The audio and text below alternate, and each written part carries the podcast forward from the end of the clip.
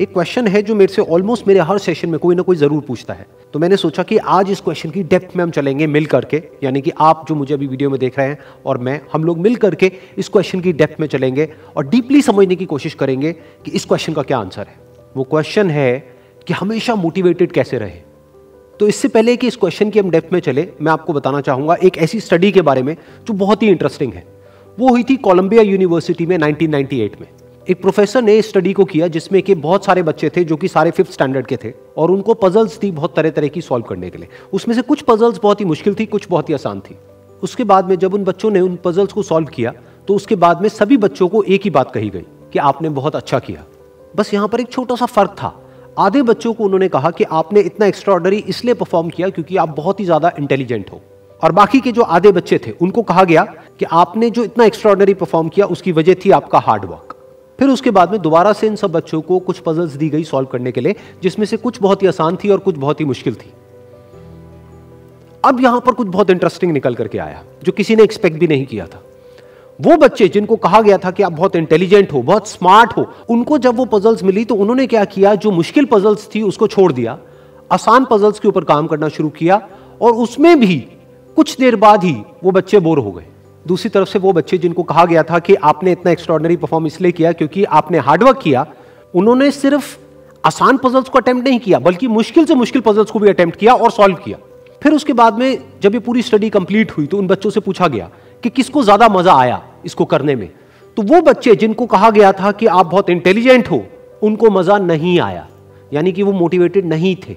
और वो बच्चे जिनको कहा गया था कि जो भी आपने किया, वो अपने हार्डवर्क की वजह से किया। उन्होंने ना सिर्फ़ अच्छा परफॉर्म किया, बल्कि वो एंड तक मोटिवेटेड भी थे और उनको मज़ा भी आया। ये स्टडी जिसके बारे में मैंने अभी आप लोगों को बताया, ये इतनी इंटरेस्टिंग इसलिए है क्योंकि ये जिस तरीके से हम सोचते हैं, हमारे थॉट पैटर्न को चैलेंज करती है। हम क्या सोचते हैं कि अगर हम पेरेंट्स हैं या हम टीचर्स हैं और अपने बच्चों को हम बोलेंगे कि आप बहुत इंटेलिजेंट हो, आप बहुत स्मार्ट हो तो वो अच्छा परफॉर्म करेंगे। लेकिन इस स्टडी में एग्जैक्ट उसका ऑपोजिट निकल करके आया है। तो इस स्टडी में जो फैक्ट्स रिवील हुए उसको समझने के लिए हमको एक कॉन्सेप्ट को समझना पड़ेगा, जिस कॉन्सेप्ट को कहा जाता है लोकस ऑफ़ कंट्रोल हुआ क्या कि जिन बच्चों को कहा गया कि आप बहुत ही स्मार्ट हो, बहुत ही इंटेलिजेंट हो, उनका जो लोकस ऑफ़ कंट्रोल था, वो उनके अंदर नहीं था, उनके बाहर था. लोकस का मतलब है सेंटर ऑफ़ कंट्रोल मतलब कि अगर वो स्मार्ट है, अगर वो इंटेलिजेंट है तो इसमें उनका खुद का कोई रोल नहीं है. वो उनके कंट्रोल से बाहर है. दूसरी तरफ़ से, जिन बच्चों को कहा गया कि जो भी आपने अचीव किया, वो अपने हार्डवर्क की वजह से अचीव किया, उनका जो लोकस ऑफ़ कंट्रोल था वो उनके अंदर था। यानी कि हार्डवर्क पूरी तरह से उनके खुद के हाथ में था कि अब उनके ऊपर है कि वो कितना हार्डवर्क करते हैं। और ये सिर्फ़ इस स्टडी में निकल करके नहीं आया है। इस तरह की और भी बहुत सारी स्टडीज़ हुई हैं, बहुत सारी रिसर्चेज हुई हैं, जहाँ पर एग्जैक्ट यही चीज़ निकल करके आई है कि अगर हम खुद को हमेशा मोटिवेटेड रखना चाहते हैं तो उसका सिर्फ़ एक तरीका है कि जो कंट्रोल है, वो पूरी तरह से हमारे अपने हाथ में होना चाहिए। तो अब समझने की कोशिश करते हैं कि ऐसा क्या होता है कि जो कंट्रोल है वो हमारे हाथ से चला जाता है और ऐसा क्या होता है जब कंट्रोल हमारे हाथ में आ जाता है। जब भी हम एक्सटर्नल फैक्टर्स की बात करते हैं कि मैं ये नहीं कर पा रहा, इस वजह से, उस वजह से, उस वजह से, जो कि मेरे कंट्रोल से बाहर है तो हमारे हाथ से कंट्रोल चला जाता है। लेकिन जब हम बात करते हैं कि हम एग्जैक्टली exactly क्या कर सकते हैं, जब हम अपनी कैपेबिलिटीज के बारे में बात करते हैं, तब कंट्रोल पूरी तरह से हमारे हाथ में आ जाता है।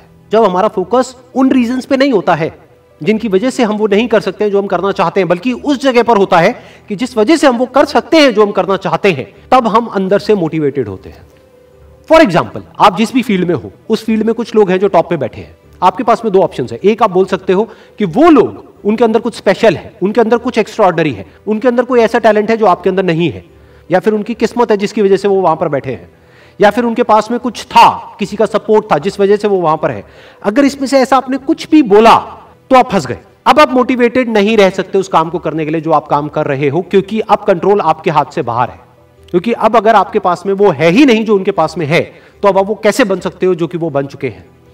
लेकिन अगर आप ये बोलते हो कि जिस भी फ़ील्ड में आप हो, उस फ़ील्ड में जो भी टॉप पे बैठे हैं, वो वहाँ पर है अपने हार्डवर्क की वजह से, अपने स्मार्ट वर्क की वजह से, या जो कुछ भी उन्होंने किया, जो कुछ भी उन्होंने सीखा, उसकी वजह से तो अगर वो कर सकते हैं तो मैं भी कर सकता हूँ। उन्होंने भी मेरी ही तरह एक ना एक दिन कहीं ना कहीं से शुरुआत करी थी। जहाँ से कि आज मैं शुरुआत कर रहा हूँ। तो मुझमें और उनमें अगर कोई फ़र्क है तो वो सिर्फ़ एक है, वो है टाइम का। कि आने वाले दस साल बाद या बीस साल बाद मैं भी उन्हीं की जगह पर हो सकता हूँ या उनसे भी आगे हो सकता हूँ जहाँ पर आज वो है। तो अब कंट्रोल पूरी तरह से आपके हाथ में है। तो हमारे पास में हमेशा ये दो ऑप्शन होते हैं। एक कि हम कंट्रोल को अपने हाथ से छोड़ दें और दूसरा कि कंट्रोल हम पूरी तरीके से अपने हाथ में ले लें। एक के कंट्रोल हमारा बाहर हो, एक है कंट्रोल हमारा अंदर हो। तो इस बात को हमेशा याद रखना कि आपका कंट्रोल कहीं बाहर नहीं होना चाहिए। आपके अपने ही अंदर होना चाहिए। Wish you all the very best thank you so much